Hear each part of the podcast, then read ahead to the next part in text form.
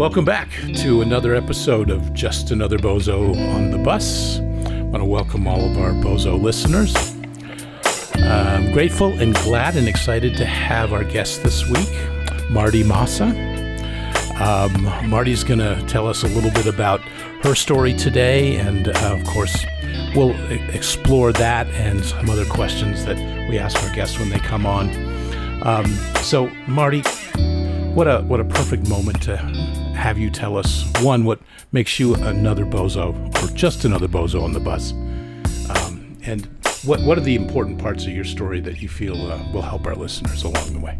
Um, I think what makes me just another bozo on the bus Mm-hmm. is um, in life learning what my biggest issues were that led me to my addiction and to my recovery as well. Um, starting off when I was younger, I had a pretty normal childhood. Grew up in an LDS family. Um, I have four siblings, and we were all very close. Um, Where are you in the mix? I am the youngest girl, so I'm the sorry, I'm the youngest girl, and then I have my little brother, and then I have three older sisters. Yeah. Um, I did find out a lot of my backstory was my little brother was adopted, and When he did you find that out? Did you know that right from the beginning? Yes, I um yes, because he was I would have been we're two years apart, and we got him when he was 18 months old. Um, so I knew right away that. And what's kind of crazy about this is we were my parents were thinking about adoption because they had a friend that asked them to do it, and my parents decided not to because they already had four kids. And then just one Sunday, he showed up and never left. and he had a lot of um he has attachment disorder, I believe is what Yeah, it's called. yeah. Um, so he was very um rough to get along with. He only liked me and my oldest sister for a very long time. Like I used to have to get checked out of school to go help him with him and stuff.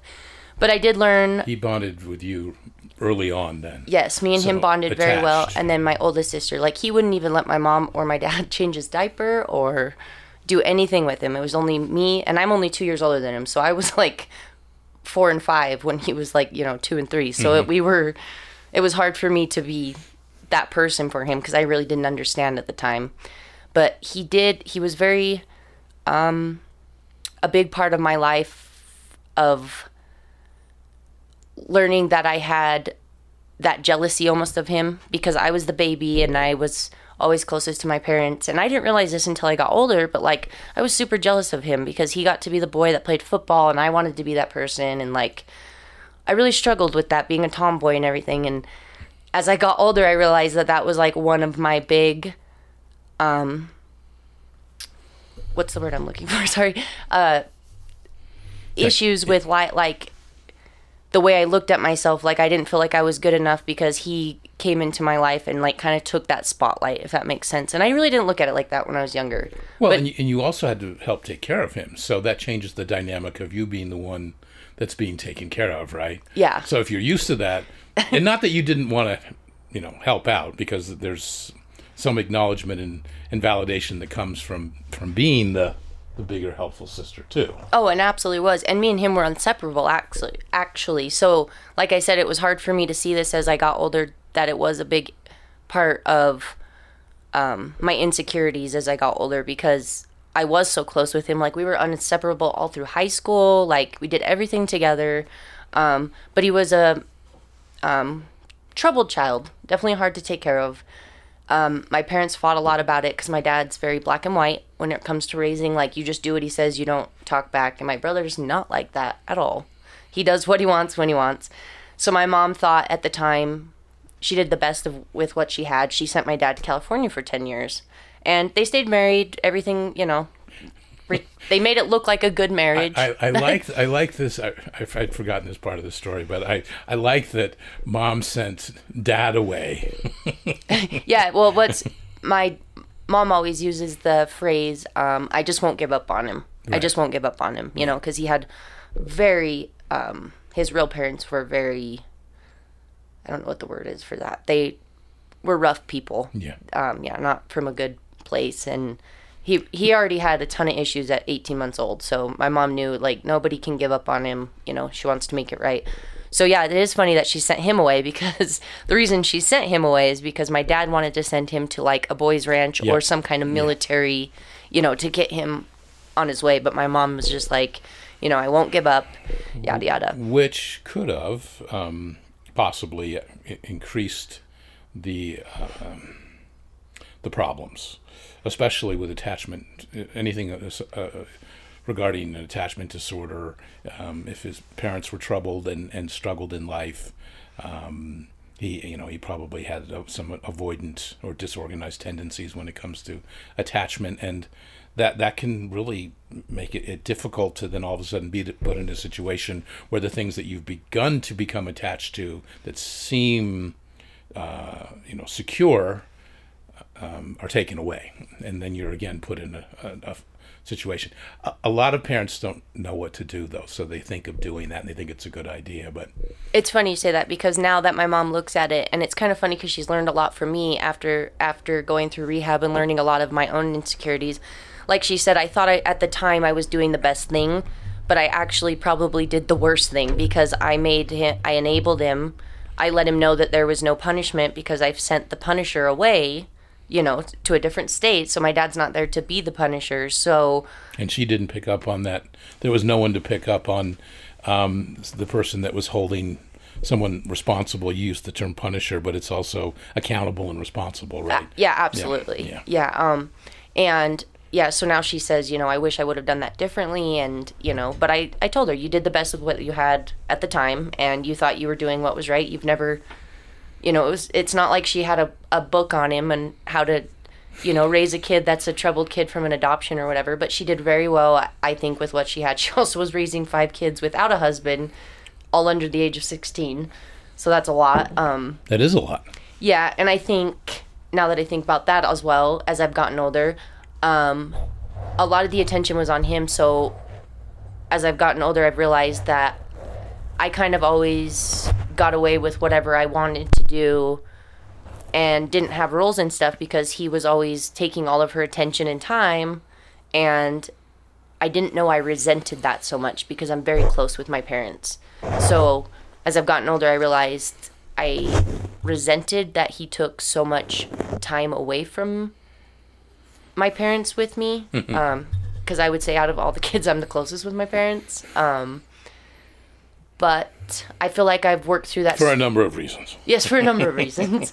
um, but I feel like I have worked through that, and w- in my recovery has been a huge part of like um, talking to my brother about those resentments and getting them out. Even though you know he just looked at me like, "Okay, you hated me when I was little," you know, kind of thing. But like for me, it helped me so much to like just get that off my chest that that really was an issue behind my addiction. Right. Um, one of them at least. One of the one of the things that drove me to my addiction. the yeah. the need to self medicate, or at least the, the the idea that this was a developed as a your addiction uh, developed as a coping skill. Okay. Yeah, Okay. absolutely. Um, yeah, and then that was that was just part of it, and then, um, like I said, all the attention was on him. So when I was fifteen, I met a guy that was 18 mm-hmm.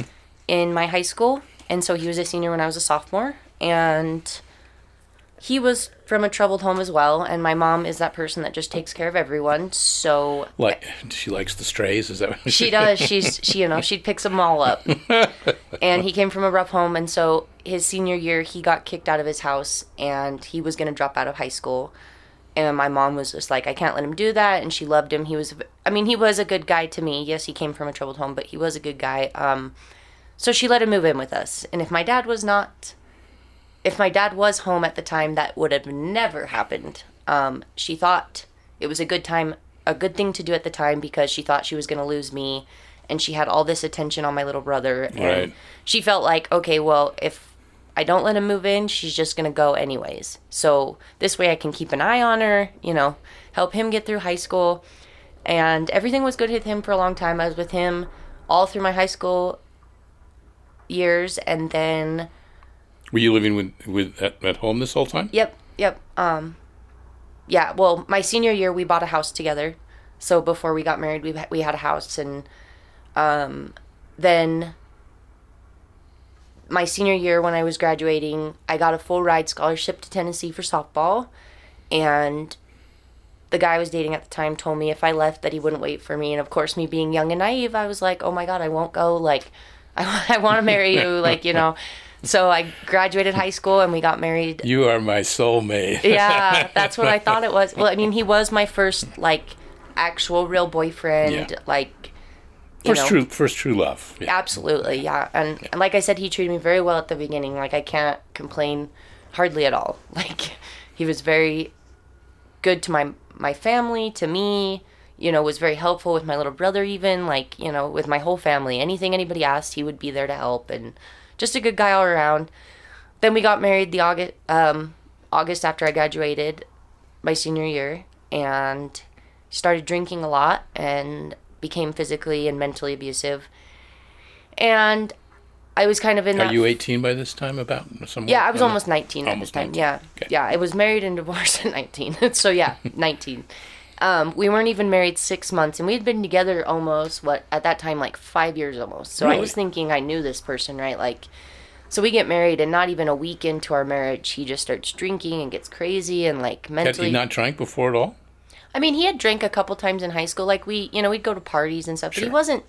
I wouldn't say he was somebody that would drink every day or whatever. But Mm-hmm. you know, every other weekend he'd go out to the bar because he was older than me, and I didn't want to take that away from him. So I told him like, go, just call me if you need a ride. And and I couldn't go because I wasn't old enough. So, you know, he never had like I felt like an issue with it. I should say. Mm-hmm. Um, and then I don't know, like that week into our marriage, he just became very, very angry, very crazy. Um, so I told him, like, I don't know, like, why couldn't you have done this before we got married? Like, we spent all this money to get married and now you don't love me, or I couldn't tell what was going on at the time. I was very naive at the time. And so he tells me, well, I just need to quit drinking. And, you know, this is like a couple months in. And so we decided to move to Ontario, Oregon, which is this tiny little town tiny little town. All it is is an onion farm and a prison, and that's it, in a Walmart. Why Ontario, Oregon? Because he has an older sister who's very LDS, and he felt like if we moved out there, he wouldn't be around his friends. Oh, I see. Which at the time, I didn't realize that he had gone to one year of middle school there, so he did have friends out there, but I didn't know that at the time. So we had dropped everything, tried to sell our house. We moved out there with his sis- with his sister, and I had gotten a job within like the first two, three days we were there, and he wasn't trying. I was working at a gas station pumping gas for like six dollars an hour, and I'll never forget this because it was the day before Valentine's, and he came and picked me up because we only had one car out there, and he was drunker than drunk, and he picked me up, drove me home scarily, being drunk and driving, Sure. and then beat the living crap out of me there. Mm-hmm. And the next morning, his sister found me, and she obviously lost his mind on him, and she said to him at the time, "I need you to tell her." And I was like, "Tell me what?" And this is Valentine's Day, and he's like, "I Today's Valentine's Day, by the way. How apropos. yeah, exactly. Well, he gave me a card and chocolates and then told me I cheated on you. And that I really didn't care about the cheating. I had been trying to kind of find a way to get away from the abuse. And That gave you an opening? it did because his sister was like, I don't blame you for leaving. She gave me $20 to put in my gas tank and I drove home and acted like nothing happened. And I realized that at the time because I didn't hold myself accountable for those things that I was going through that I just started downward spiraling from there. Because before then, I had never, I drank like a handful of times. I'd never smoked pot. I was super scared because my brother did all that in high school that he was going to die from smoking pot or mm-hmm. drinking. So I never did any of that. And softball was my world. So, or sports at least. So I never got into like any drugs or alcohol really in just in high school. So I noticed that was kind of my big breaking point is when I started going um I don't know if I'd say downhill but down downward spiraling. Um I started drinking a lot, partying with friends, you know. Went back to my high school days even though I was out of high school. And um I just started, you know, partying all the time. I really hadn't Did you, looking back now, what, I mean, what are your thoughts about that sort of course change or reversal um, into behavior that maybe wasn't, you know, normal for you at the, you know, up to this point? Did, did you, did, did you have any type of awareness that you were acting out at this point or not? I feel like I probably did, but at the time I was trying to avoid it all because the people that do know me, I do not like to cry and I do not like to show my emotions or talk about them at all, which has been a huge part of my um, addiction and recovery based as well. Um, well, true, because I've known you for uh, two or three years now, and uh, I've seen all types of emotional responses from you. So I, I, I get it. Yeah, Okay. and I'm working on that still to this day because it's a huge part of my recovery. But um, yeah, at that time I didn't want anyone to know that I was hurt or that I had failed because that's at the time I felt like I had failed. I was only 19 years old. I was divorced. You know, I have nothing at this time because I gave him everything. I just didn't want to see him again. So like, I felt really down on myself. I didn't feel like I was good enough. And growing up in an LDS home, I was in my head I thought, you know, you're only supposed to be with one person. So I felt like I was broken. I felt Right. like, well, who's going to want me now? Like I'm, you know, I've already been with my one person. And that was what I was told my whole life growing up. So I just thought, you know, I don't I don't have anywhere to go at this point. Like I feel like so I feel like I was aware that I was acting out, but I didn't care at that time, if that makes sense. Like mm-hmm. I was super okay with acting out because I just didn't care, and my mom was busy, and you know, I think she could tell that I was avoiding the situation, but like I said at the time, she had her hands full, so it kind of just went off the wayside. Um, so after the partying days, I um, one Christmas I got my appendix out. and I had been healthier and healthy my whole life. Never, I, I mean, I hardly ever even took ibuprofen. and I got my appendix out, and it was supposed to be a day in day, day in day out surgery. Um, I ended up being in the hospital for 14 days. Um, they caused internal bleeding and liquid in my lungs, which caused. I was born with something called alpha 1 trypsin deficiency. It's a lung disease um, when the liquid got into my lungs, it's what activated it. Because I guess you can have it, but not ever have symptoms, is what the way they explained it. It was dormant. yeah, this dormant. whole time. I couldn't think of the word. That's Yes. okay. Yeah. Um, um, so when they caused that, I was in the hospital 14 days on morphine, and like I said before this, I've never even took much ibuprofen, so I didn't know when they sent me home that I was going to withdraw because they didn't send me home on any kind of pain meds or anything. And the first guy I dated after my divorce had kind of dabbled in drugs in high school, and you know I started doing the whole withdrawal symptoms, and I didn't know what was wrong, and I kept telling him like the boyfriend at the time. I, I said I think I'm still sick. I think there's still something wrong with me, like inside. I'm like I'm cold. I feel like I have the flu. Well, you never experienced withdrawal. Never. Uh, And I've never seen anybody else. anyway. I've never seen anybody else withdraw from them either. So, and he said, and he turned to me and he said, "You're withdrawing." And I said, "What do you mean? Like I don't do drugs. Like I knew the word, but I." And he's like, "No, like you were just on a morphine drip for 14 days. Your body is like hating itself right now." And so, of course, he said, "I can fix it." Started using OxyContin for a little bit, and then we couldn't get that, and then that's when I really started going downhill was I got on the heroin and I was hooked and I tried getting clean a couple times but like I said I a big part of that for me um like to get clean at the beginning is I didn't want to face my emotions about once again now I felt like a failure and I wasn't good enough cuz now not only am I 19 and divorced now I'm a drug addict and that to me growing up in the LDS church is a big no-no like Hmm. you're not allowed to be a drug addict like that's not okay you know so You're I checking off the no-no boxes. yeah, I would definitely was feeling very uh, down on myself, and I just felt like I was worthless, and you know, really struggling. And then my first time getting clean, I went to rehab, obviously, and I just white knuckled it for almost four years. But I didn't deal with my emotions. I didn't hold myself accountable. I just found something to take up the time so I could get through my days. I mm-hmm. just worked and went to the gym every day and I was miserable for 3 years mm-hmm. because I wasn't facing those things behind what was really causing it. Cuz back then for me I felt like rehab was about the drug and I have learned recently that it's not. It's the it, that's just a symptom of the things you have going on in your life. You know what I mean? So like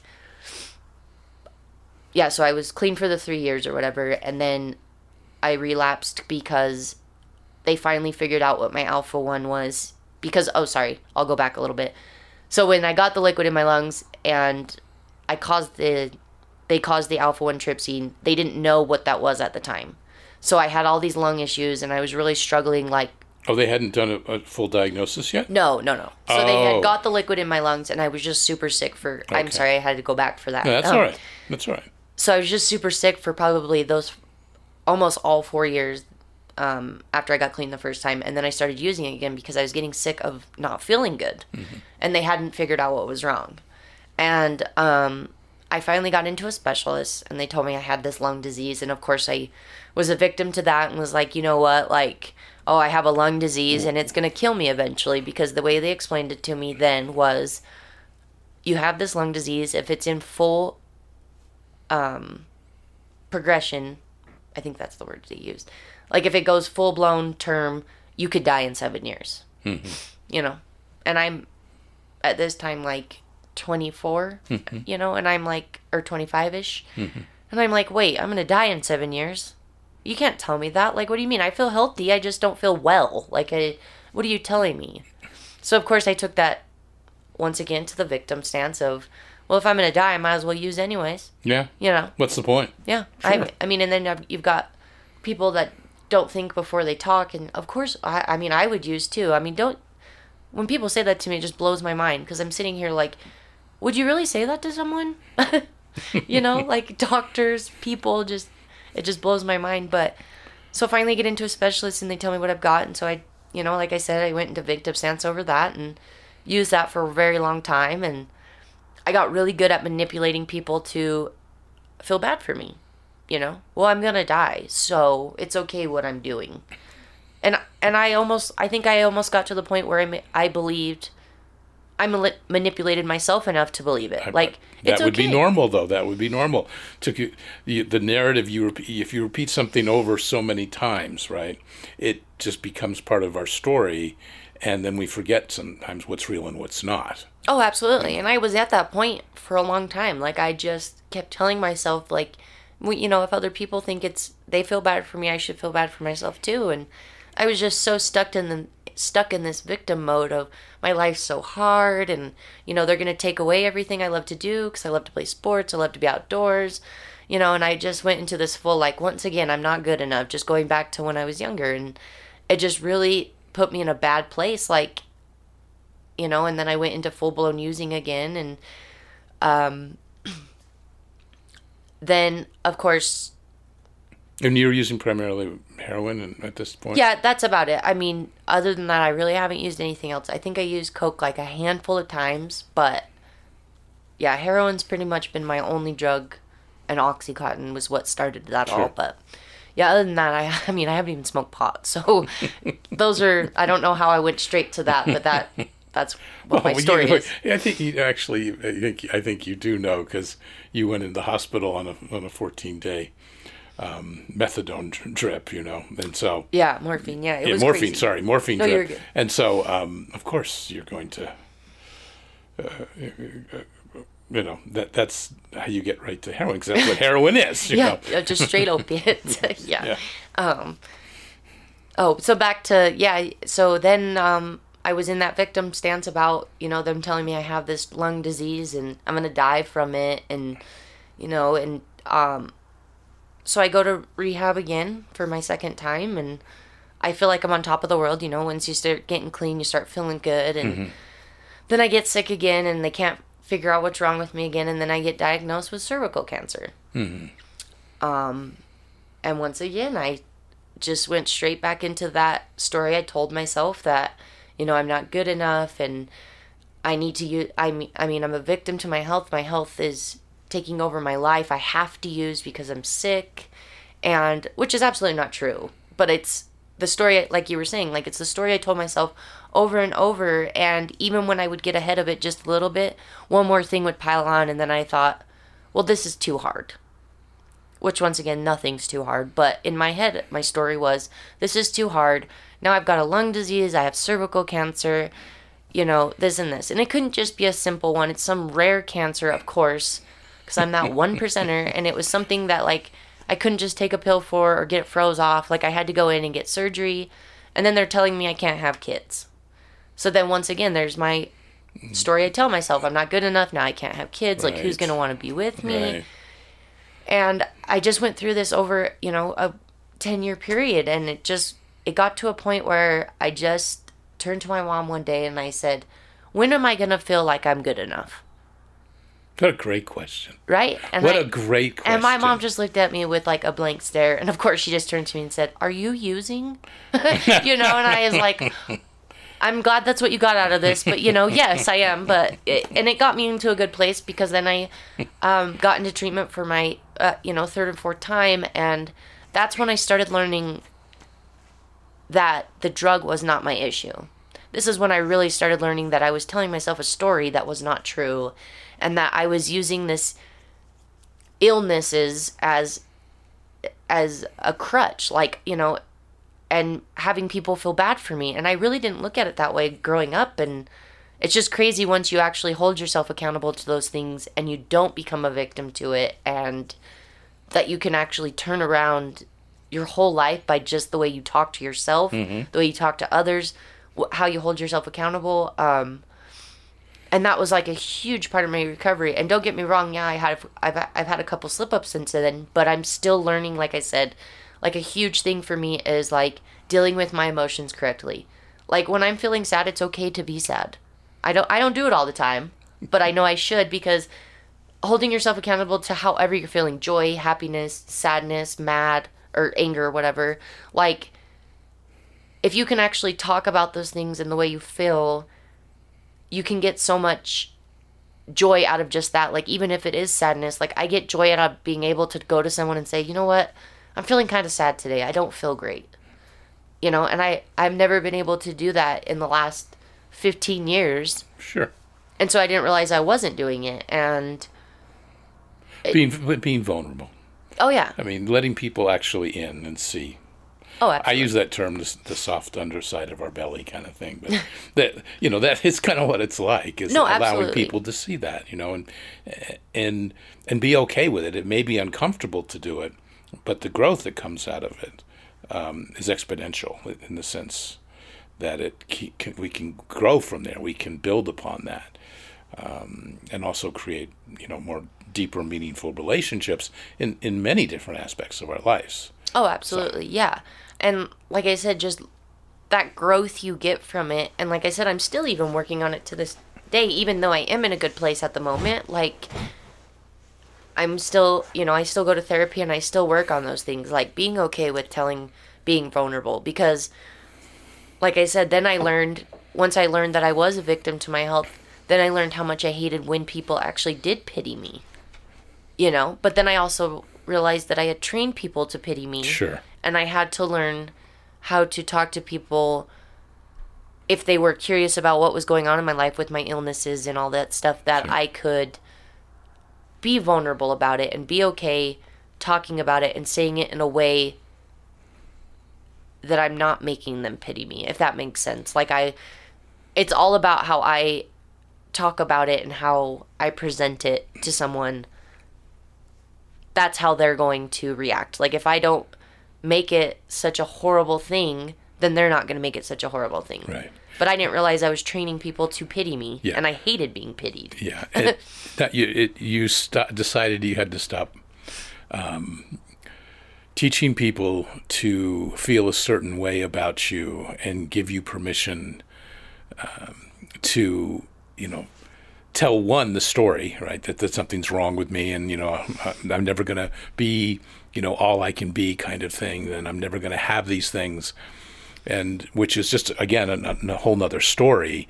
But we look at ourselves in our situations and there's a lot of strength comes out of this this shift from the victim narrative one of you know uh, you know this is all happening um, to me and that that this is that basic turn right instead of for me. And and that's that's an uncomfortable turn to make because th- we get things out of creating a sense of victimization and pity from people. You know they feel sorry for us. And the actual truth of that i mean there are places where you know it, it, practicing empathy can be one of the most powerful experiences that we have in the way we connect to people And we can have sympathy for people if, if they're having a struggling and having a hard time. But as the payoff for that, that we get something out of it, which perpetuates a story about ourselves, which ends up actually keeping us sick Yeah. instead of allowing us to move on. And I've had to learn the difference between having sympathy for people and pitying people. Like I didn't realize how big of a difference there is. And like I said, when I've trained people for so long and manipulated them to feel bad for me, I had to really learn about how to retrain them that it's okay. You can sympathize because, yeah, I may be going through some hard things, but there's a way to do it without pitying me and making me feel less of myself. Yeah. And um, I'm going to go back just a little bit because I forgot about this, but like another victim stance I had is, um, you know, I was going on two and a half years clean and living life and feeling so good. And um, I had to go do some tests um, because some of my levels were crazy. And I had a doctor tell me I had one level that was super crazy high. It's my prolactin level. And he turned to me and says, You have a brain tumor. We need to get surgery ASAP. He doesn't say we maybe have a brain tumor. We need to go get this checked. So of course, in Is this head, just from the, the blood levels? I mean, the the blood draw Yep. Mm-hmm. he had taken? So with, with no imaging done, you know, CAT scans, MRIs, those kinds of things, he just Yeah, and he, well because he said the number was just not. that It couldn't have been anything else, is what he told me. This prolactin level, there's nothing else it could have been. And it was me being such a victim to my health. Of course, I started panicking. Uh, an, and this was a couple. an absolute someone who thinks in black and white and very concrete. You you had experience with that, of course, in your Absolutely. life. Absolutely. So having, I mean, I, I know I'm doing that was a big loop back to your dad, but but- but for the other side of that is, you know, if you're used to hearing it, right, you kind of your brain adjusts to it, and if you've already used to hearing, this is another part of how we train and teach ourselves. I, I I'm almost used to hearing bad news, right? always. So it's Yeah. like, okay, I got a brain tumor. What, what happens from there? What?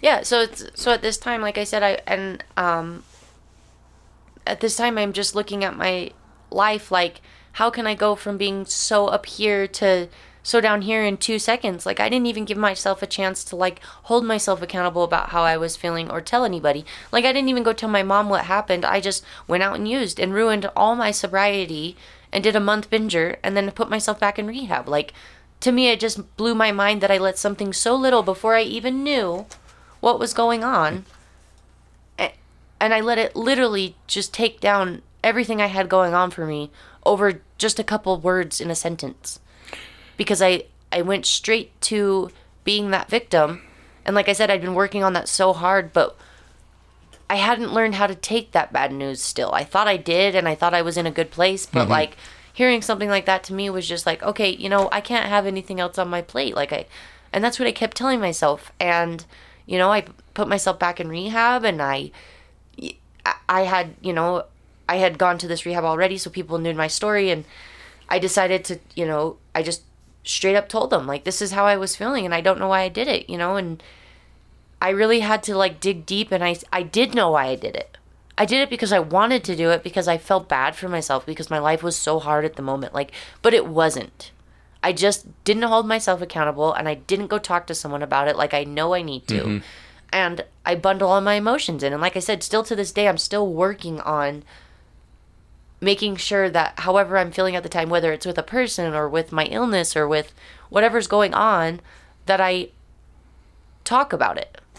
Even if it's with myself like i my therapist even laughs and like says you know talk to your dog about it if you have to. Whatever's going to make you feel okay and get it out is what's going to help you you know succeed in what you're doing. Wh- whether it's addiction or recovery or whatever it is you can hmm. succeed in what you're trying to get to as long as you can be vulnerable and get that out Yeah, I I wonder though, knowing you the the little bit I do, um, if the statement you made a moment ago, and maybe that I mean I think that's where you were at the at the time. You know, I threw all my sobriety away in that moment. Do you believe today that that's true? That you threw all your also your sobriety way for that period, from going from being sober to then having, you know, a, a relapse period and then back into sobriety. absolutely not. because a lot of people think that way, right? They they go, "Oh, I just threw everything out the window, so why you know why go back?" You know, kind of thing. And it's like invalidating all the work that is done before, and often creating, you know, that again, re re in re inflaming those viral thoughts of "I'm not enough." I can't do anything, you know, the sort of that learned helplessness piece that might, I might as well just go fucking use because, um, you know, I, I can't do anything else kind of thing. Yeah, so at the time that's how I felt, but no, I as I've gotten older and farther in my recovery, I realized that those relapses weren't that way to me now. Like actually if anything they were more helpful to me because then I've learned more of how not to do those things. So no, I don't feel like I threw everything out the window. At the time I did. Yeah. Because you know, I was like it'd been a while since I had 2 years of sobriety, so to me I thought, why did I just throw that all away? But really I didn't because just because I had a slip up does not make I didn't throw everything away. I had a hiccup in what I was doing, and I learned how to not have that hiccup, if that makes sense. Like, I had to really. It, all it did was further my recovery, if anything. Yeah. Like, just because those numbers aren't there anymore does not mean anything. All Yeah. it meant for me was that that was something I hadn't done before that I needed to work on now that would help me go farther.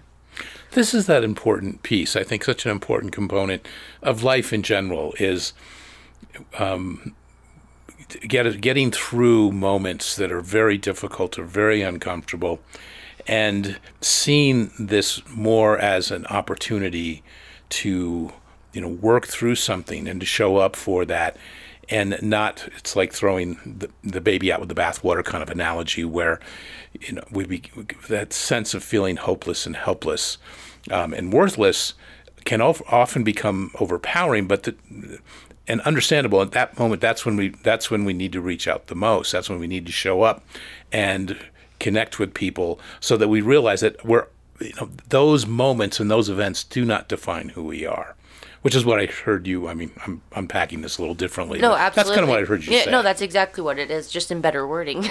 but yeah, like like you were saying, is dealing with uncomfortable moments. Um, I left this part out, but I lost my boyfriend three years ago. It'll be three years ago in March, and I at that time I was in a good place as well. I had been clean. I don't know, a couple years or so, and everything was going pretty well, and you know he was doing really well, and I walk in and I find him, you know, dead in my bathroom, and It I overdosed. I had never. No, he did not overdose. Oh, he did not overdose. No, he died from heart failure. Oh, Yeah, at 32 years old. I I should rephrase that. He was on steroids, so steroids is what killed him. He was born with a heart disease, and it sped up, and his heart was like three times the size it should have yeah. been. He, well, he overdosed on steroids. Not. Yes, not. I'm sorry. Yes. Yeah, so yeah. technically, yes. but um, but walking into that, and I just remembered not being okay reaching out because I was so uncomfortable because I'd never had had to deal with death or seeing it or being around it or you know especially someone I loved and I lived with and you know um but you were talking about being uncomfortable like I said like I was so uncomfortable to the point where I wouldn't reach out for help and I just buried it all down and that is the worst thing I could have done at the time because I feel like I would have been okay if I would have just said, "Hey, you know what? I am super uncomfortable. I don't like the way this feels. I don't know how to act. I don't know." But I didn't. I quit going to my therapist. I quit I I quit it all because I didn't know what to do and I didn't like that feeling. And once again, like I said, I don't like to deal with my emotions and I didn't want to cry in front of anybody. But that is a sad thing. It's sad when you lose someone. Yeah. Of I will say it's something something cool I did learn is um, Todd had told me this. Um, you can always celebrate death. You don't always have to mourn it. Right. And to me, when he said that to me, it just hit me like a ton of bricks. I was like, "What? Yeah. No, I don't want to celebrate that he's gone." And then you know he went into explaining it like in some countries they do they celebrate like they had a good life and they lived their life and you know and I try to look at it more like that now and I feel like that's helped a ton. But like just going back to how you're saying like I want to be okay being uncomfortable. Like I I think that is a huge part of anything I do in life. Like my work, my recovery, my anything I do. Like being uncomfortable is probably like the ble- best place for me personally to be because I know that's where I'm going to get all that my growth from. I, I want to ask you a question that's this is going to go way back. Okay. Something you said earlier. Um, the the conflict and and and you were feeling bad about yourself uh, when you came back from Oregon and you you know you sort of had this experience of your life kind of beginning to spiral. I think is the the term you used. Yes. And you also mentioned that um, I was a failure. You know, this sense of failure that I. Um, I'm not with the one, so to speak, this one guy, this one relationship, um, because of your um, theological upbringing taught you that. Do you, do you believe that today still? Or Is that No, not at all. Um, I did for a long time, and it did take me a long time to be okay with not believing that, if that makes sense. Um, I'm not religious now, but I, like I said, I, I still do believe in some things I, I learned as I was growing up in the church or whatever. But, you know, and and I, I did believe that for so long that I just was not okay because you're only supposed to sleep with one person and one mm-hmm. person only, and I felt like I was just like that disgusting thing to other men, and that I just could would would never be good enough. Yeah. And now I look at that and I laugh because that is ridiculous. That is not true at all. That that it's not. I don't care what religion or what sure? what what rules you go by when you grow as you're growing up, but like that is just crazy. That does not make you not good enough or good enough. It's just that was a part of my life that happened and I it was out of my control at that point. Right. Yeah. And so I just roll with the punches at this point. Yeah. well, there's there anytime a, a belief like that, and I think you've discussed this in in various ways. Um, to, you know, t- t- talking about your history and and your story, that um, a lot of things we learn to be able to adapt and adjust to, and and move away more from the absolute thinking. Right, this concrete piece, which is you, you brought up, was your father was strong in that sense, and there, there are a lot of people that think black and white. It's not necessarily bad, but it's often limiting and confining to be able to be adaptive and to grow and to take in new information. I, I, I like it from the Buddhist aspect. You know, a beginner's mind is open and and able to be taught and learn new things um, whereas an expert mind is, is fixed often in what they know and they stick with that and nothing else. And I, I, I always try to remember that because I, I don't always have all the all the answers and I don't always know these things, and I become. I mean, I work on this because it's, it's not about disrespecting someone else's beliefs, uh, someone else's belief, but also being able to ask for the same respect for my belief from someone who has a different belief um, which this would really change a lot of our, you know, interactions right now as a, as a, you know, in humanity. If we could respect each other's beliefs, we don't have to agree with them. But the idea that there's one person that I'm going to be with, um, there's just too many components of that which are really illogical and probably not possible, especially for a young child who maybe went through, was molested or went through sexual abuse by a you know a family member or something. I mean that surely doesn't fit in very well, and that that put, kind of puts a hiccup, I guess, in someone's philosophy or theology that would say just one, right? Yeah, and doesn't that like um me personally I've never had the like molestation or anything, but like I sit and think of a young girl or boy even and then that that is their belief. You know, if they're raised in that church and a family member did that to them, that just blows my mind that it's so easy for someone to sit and think that like, well, now I'm broken. Mm-hmm. And that kills me. Like I I I wish I could just help everyone and by learning what I've learned, you know, like no that's not true. Like, you know, you life is what you make it as I have learned. Like you don't even in what I believe now, my beliefs now, like it doesn't always work out how I want it to, but it can work out how I tell myself I want it to, if that makes sense. Sure. By telling me the telling myself the story that I want to tell myself. And if I make sure that that's a good story and I Yeah. keep it that way and I don't put all the negative beliefs and crazy things I tell myself, like I feel like that's where the more uh sorry, the most growth I've had.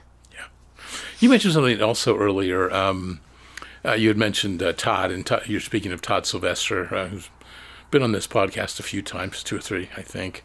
Um, he um, s- uses that that term about celebrating um, loss and death. Um, that that be part of the mix, and I I so agree with that.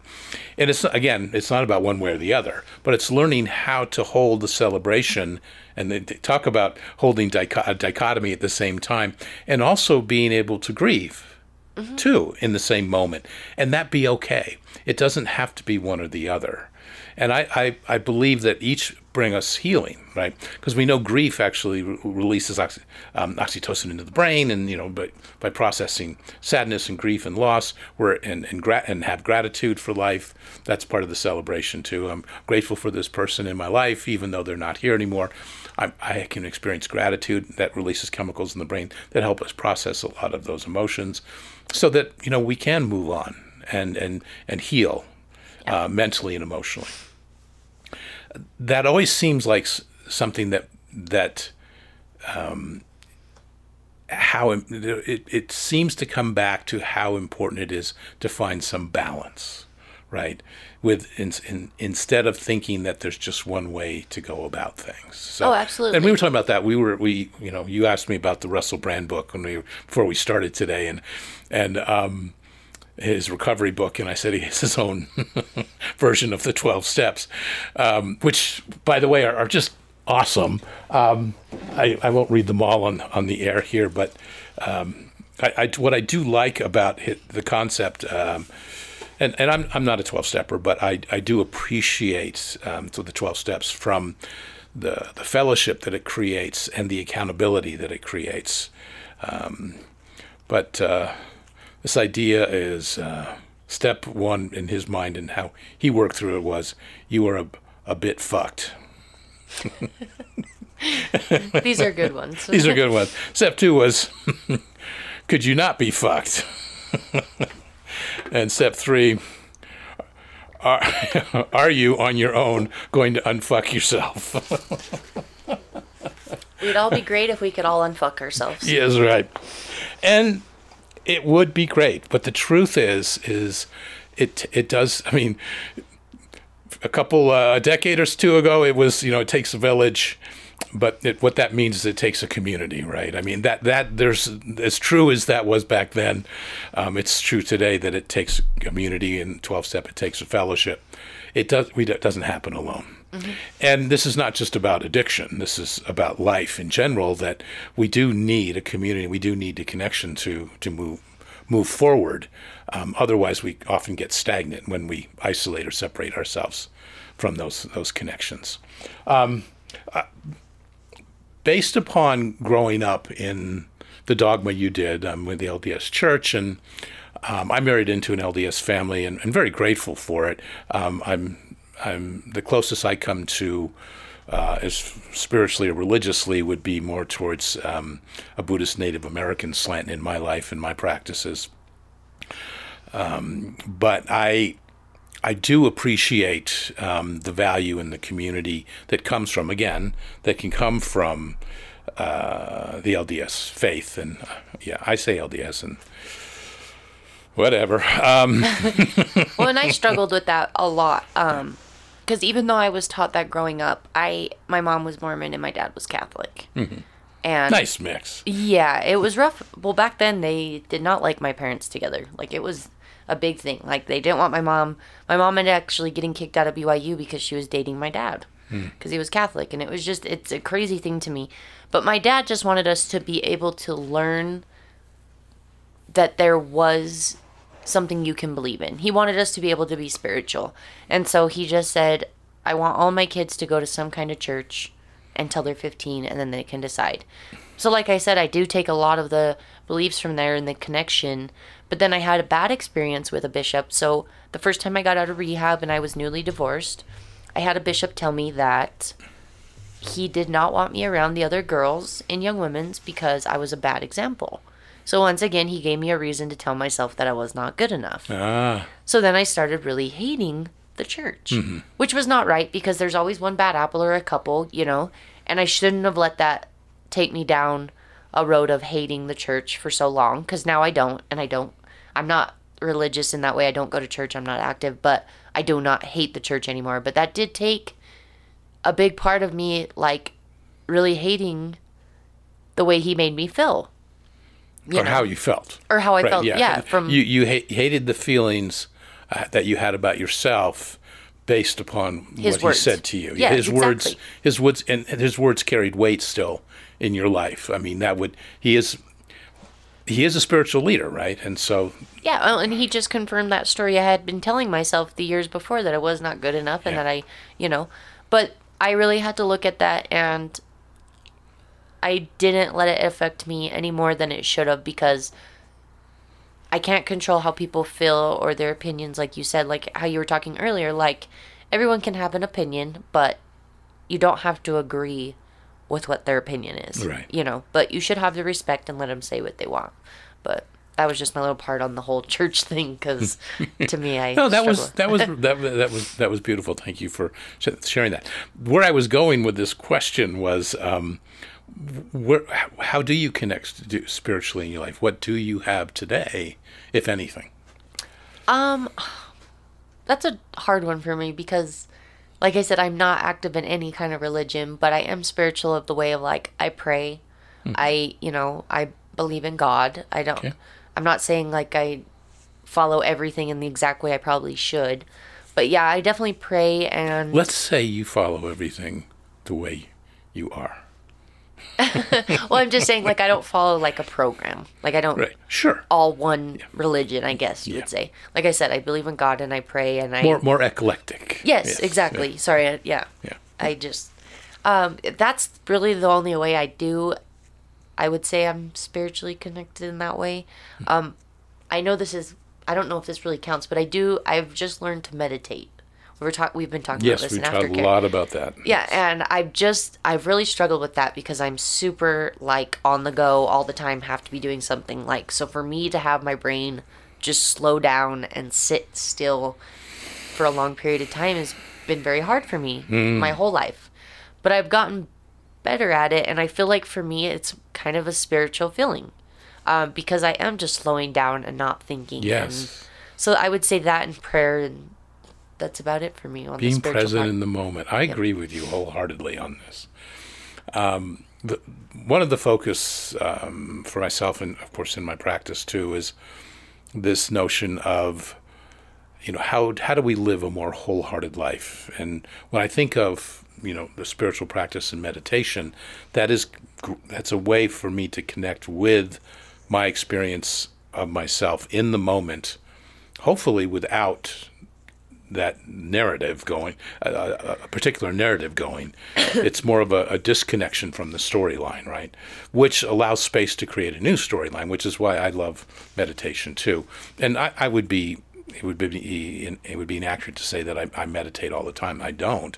Um, I do my best to spend 15 minutes in the morning in in a state where I'm I'm practicing quiet and and, and consciousness as far as directing my attention to where I am. Um, Mine's a bit like that as well. Yeah. Because, like I said, I, I, I do struggle just sitting still and being quiet. So I I really practice, like you were saying, like a couple minutes in the morning or at night. Mostly at night because it helps me really fall asleep and be calm. Because I've got 95 things going through my head all the time.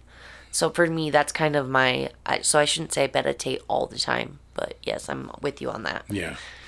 Um, with well in life on along these lines, what are the what are the ways in which you know what things do you um, seek out to experience joy, and how what what brings you joy in life? Joy for me are sports. I, sports and and it's any sport. Um, like yesterday, I actually in the snow and rain, I played in a fundraiser softball tournament to help one of our fellow um, people in uh, in recovery. Um, he he's losing his house and stuff, so we're trying to help his family. And we played in the snow all day yesterday. And any kind of Good sport like you. that for me is in that community is just I get so much joy out of that. And and it's and I used to think it was the competition part, but I'm starting to learn I think it's more just the being part. Like just going out and being with people you enjoy being around and just I don't know. It just like yesterday, I was miserable because it was freezing and it was snowing and raining and it was muddy. But by the end of the day, I just had had so much fun and we raised so much money for this person and just Wonderful. It makes you feel so good. So like that kind of stuff and service, service, service, service. I I will not lie. I used to hate doing stuff like that. And I know that's a horrible word to say, No, but it's I used not. to be It's not. afraid You're being doing it. honest. You're being. I absolutely you're, you're am. I used to be vulnerable. Mm-hmm. afraid of homeless people or anything like that. But because of recovery, and this is one thing I'm so thankful for, I try to do the food bank or make blankets for primary children's at least once a month. At least. Because I have never felt so much gratitude and I guess love than I do when I do service. Yeah. And I, and like I said, I'm just being honest. I used to be terrified of anything like that. Like going to a, a hospital where there was sick kids, like that scared me. Like like I said, homeless people scared me. And now I literally will either feed them, do food bank. I do primary children's at least once a month. I just make five or ten blankets and take them up. And for me, that is like one of the biggest like fulfilling feelings, if that makes sense. Like I don't know, it just makes me feel so good inside to do service, any kind. So I, I'm going to loop that back around something Okay. else we were talking about, if that's okay, because I, I, because the same thing with the sports. You, what you mentioned was this connection and community of you know, and I know the, you know, I, I, I know this community that you you speak of, and there's power in that, right? I mean, that, that sense of connection, it, it's it's uplifting, and and I honestly believe that there's a spiritual aspect to that, as well as there is a spiritual aspect of doing service. And I- don't want to go maybe as far as some people would maybe disagree with this, but I think the the idea of sitting down and t- creating the the space to make blankets or something like that um, can be a very meditative spiritual practice. To be honest with you, Oh, absolutely. you know, and um, so I know it wasn't. This is an indirect way of go, round way of going about that of explaining spirituality, but I'm just g- giving you feedback on what I'm hearing is that your spirituality include includes you know connecting through these different ways in your life, um, through you know community activities, through um, being in service to others, um, through making things for other people.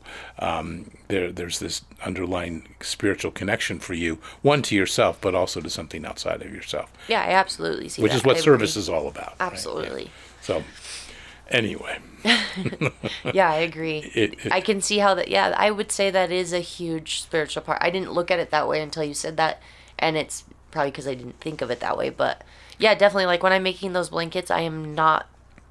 I never feel so calm than I do when I'm making those blankets for those children. Like it's it's such a fulfilling thing for me. I love it. what do you do in your day job, Mardi? I know the answer. I own with my family. I own the four hot dog on a stick drive-throughs, um, and we love it. It's fun. It's what more do you want to know about it? I mean, and my mom does. Speaking of service, we do a lot of stuff. Um, especially because I'm her only kid in recovery, she does a lot of stuff for the recovery community. Um, we go feed the houses for residential and IOP sometimes and all types of stuff. She's really into it now that she has a kid that's gone through it. right. Both my parents were very arrogant when it came to recovery because they had never had to, even though my brother was a handful, it was like weed and mushrooms and, you know, they've never had someone with like, with an actual addiction, I guess. So Sure. now they're not like that. They're very wanting to be a part of that. So she tries to do a lot in that. Um, yeah, and we do lots of catering, which we love as well. We haven't been able to do it with COVID, but Yeah, that changes some of the dynamics. yeah, and I love what I do. Um, like I said, I know they're just corn dogs, but I get to work with my two older sisters and my mom, and my dad's our handyman. Just corn dogs. That sounds funny. There's some people out there that listen probably that, that, that corn dogs are an important part of their life. So Eh, that you would be surprised that it's a lot of people's important part of their lives. Yeah. A lot. yeah, no, no, All no, my regulars. no, no, no, no judgment here by by any means. Um, so uh, one one thing I did want to touch base with is so your dad went away for ten years and went away or moved to California. What what what was it like when he came back? It was a little odd, actually. Um, cause he, I mean, when we say he lived away for ten years, like he came home for Christmas, uh, big holidays, Yeah. not not birthdays or anything, but big holidays. He was around. Um, when he came home, it did get kind of weird because at that time I actually was married, and he came in trying to be dad. Uh, and I didn't really think it would have changed, but it did, because they had their issues. Obviously, like it, it became very. There's a lot of tension, like with everybody, and you could tell, and no one was addressing it. Like my mom and dad had tension, me and my dad had tension, which was super weird because I would say I'm by far the closest with my dad, like by far. And then my older sisters had all moved out and moved on with their lives and started having kids, and he just kind of came back in like, I'm here, and you know, and my my parents had had their issues, so there was lots of fighting uh, because of my brother. Not to blame him, but that was a big uh, thing. Parents argue over kids. I can tell you that being a parent, that that's not an uncommon thing. Oh, In yeah. fact, it's one of the most common things that parents fight about. Oh, for sure. And especially with that one. and it was odd. And it took me probably almost two years to get comfortable with him again, which is funny because I, I talked to him almost every day on the phone. Mm-hmm. Um, you know, like I said, he came home for holidays, but it was very, it was like having a weekend dad. You know, like he just came in when, but it also wasn't his choice. He did not want to be where he was. And he just does what my mom told him to and like i said it was just it was very it was a very odd feeling. But i would say i would say almost all my siblings other than my brother my brother and my dad do not have a relationship still to this day. They are better than they were but still to this day they just don't see eye to eye. They never will and i don't expect them to. I mean my dad loves my brother. My mm-hmm. brother loves my dad Oh, but yeah, I understand. They ju- there's just never going to be that close connection but yeah i would say uh, everybody in within a two year period got back to pretty much normal. Interesting. yeah. And y- i it i find it very interesting because i hadn't been asked about it very much before this like maybe one or two other times. And i really never thought about how awkward it was when he came home. Well, you, you, the, what was considered the norm and, and the new, a new homeostasis within the family system was all of a sudden changed. You know, back. I mean, it's not really going back. I people say I want to. You know, it goes back to the way things were. Of course, it didn't. It went forward to something new. Um, but that would be awkward. well and when he left we were kids and when he came home we were starting our adult lives Yeah. You know, like I was married at the time and he was trying to be dad, and I'm like, I am married. I'm an adult. Yeah, right. you know, so it, it just, it was weird. Confusing for him, I'm sure too. Oh, absolutely. All of a sudden, I'm sure it was more uncomfortable for him than any of us. Sure, because you guys had you guys had, had grown up all together and had gone through all those experiences. He, w- in some ways, was the odd man out. Uh huh. Yeah. Absolutely. Well, way to go, Dad, that you made it through all that. For real. He's, he's gone through a lot. yeah. Um, goals for the future. What what sort of what what what? Uh, For the future, oh, that's a good question. Um, I don't. Well, work wise, we're trying to open at least one more store, which I'm excited about.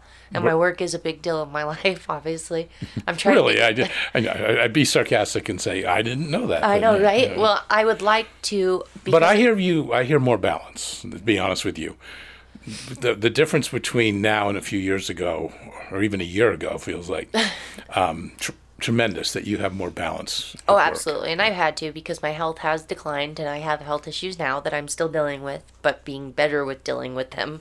Um, I definitely had to cut a lot of hours out. It's been very hard. I've actually been asked to go on disability, but I struggle with that because, in my belief, unless I can't get out of bed, I don't feel like I should be on disability. And people will disagree with that, but that's just my my belief. I just That that's something only you can come to terms with, un- unless there, un- unless you're avoiding dealing with some serious issue that that needs to be addressed. And, Yeah, absolutely. And that's different. yeah you know. absolutely different so yeah um that's a big goal is moving out of utah or i shouldn't say utah even salt lake for me would be really good because of my lung disease like getting out of this little bowl Um, so St. George is where I'd like to do my next store, and I would love to because the inversion's not as bad down there, No, And- definitely not.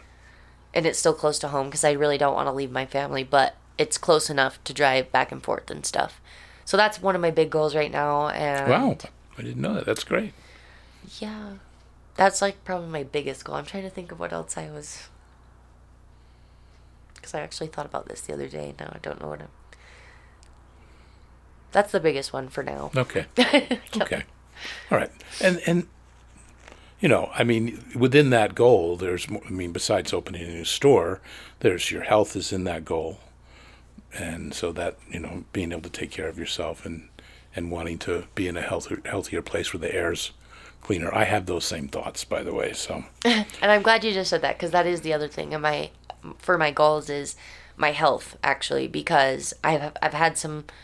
I can't even really tell you what they have been. I was told they were vessel strokes throughout this year. Well, I right. supposedly have had three.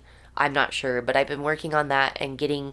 My goal for my future is to get into the Mayo Clinic or the U of U or like some kind of team of doctors because I really need to figure out kind of what's going on there. I feel fine as of like like I don't feel ill every day or whatever and like when I'm having mm-hmm. these strokes or seizures or whatever they have been mm-hmm. I don't feel anything like coming on so I'm I'm getting in the goal of like getting on top of that like getting into some specialists and figuring out what's going on. All right. It it is an amazing story, um, and that you continue to struggle with health issues that there are no quick answers for, um, and and you handle that and, and move through it very well Well, thank you. under the circumstances. I try to. yeah. Okay. Um, last question. Um, I, I mentioned I was going to ask you this uh, because I, I I ask all my guests about music. In fact, we even did on the roundtable last week about music that they um, that was important for them over this past year, the year of COVID, as we say. You know, we're in year two, right? Um, but in your life and. and uh, any music or musician or any songs that stand out to you that have have been imp- important and or have value you value in a way that have certain meaning Yes. for you. Yeah, it's called Glass Animals and it's called Heat Waves. Is it, the the band's called Glass Animals. Yeah. And it's called Heat Waves. Tell me about the song. Uh, it, it's, I don't even know. Honestly, I couldn't tell you exactly what he's talking about. What, something I get out of it is just like, there can be so much going on around you, and it's okay to just be still, kind of. Like, those aren't the exact words, but like, that's kind of what I take out of it. Like, it's okay to just be in one place. You don't have to be everywhere. If that makes sense. I don't know. Like I said, it, the words are obviously different, but it's just very. It's a very calming song to me, and it's just very, and it has like a good beat, and it's just. I've literally had it on repeat for like two weeks. Isn't that a, it's yeah. funny. I just, I've, and it's not even actual music I would usually listen to. I'm more of a like, like, country and hip hop ish alternative music, Mm-hmm. and it's kind of out there, and it's not really my your normal? yeah, it wouldn't be my normal, but I literally love this song, Yeah. and I love their whole album's good, but I really like that song. I think it's really good, so It, it resonates with you. it does. And anything else over the years that uh, has been meaning or impactful in your life? Or, Music wise, yeah. um, Any particular artist that stands out? any country music. I don't. I grew up on country, and I know a lot of people disagree with me and do not like country, and I know that. But for some reason, for me, it's just a very calming. It's very calming, like uh, beat to it to me. For cause like, and all of it sounds the same mostly, anyways. But it's just very because I was raised on it. it. Just reminds me of like my childhood, I guess, mm-hmm. and that like country part of me. You know, because I was raised on a farm practically. so to me, it's just that very outdoorsy part of me that I love, and I just love. And I would say any artist, Jason Aldean, you know, Luke Combs, all of them. I think they're great. Okay. So I, I don't know if this is what you meant to say, but are you, you a little bit of country girl? Is that what you're saying? Oh yeah. Okay. Hmm. Absolutely. I don't just mean musically. No, yeah, no country girl around hunting, fishing, Yeah. all that stuff. I mean, yeah. One of my jobs growing up, like in my teenage years, was throwing hay and baling it and doing all that stuff. I love that. So I can good see workout. it. I can see it. All right, Mardi, thank you so much. I really appreciate you coming out today and, and telling, sharing your story and your journey with us. well, thank you, Paul. I appreciate it. Uh, we will end here and we'll go out as we usually do with a little Joan Osborne. Talk to you soon. Bye.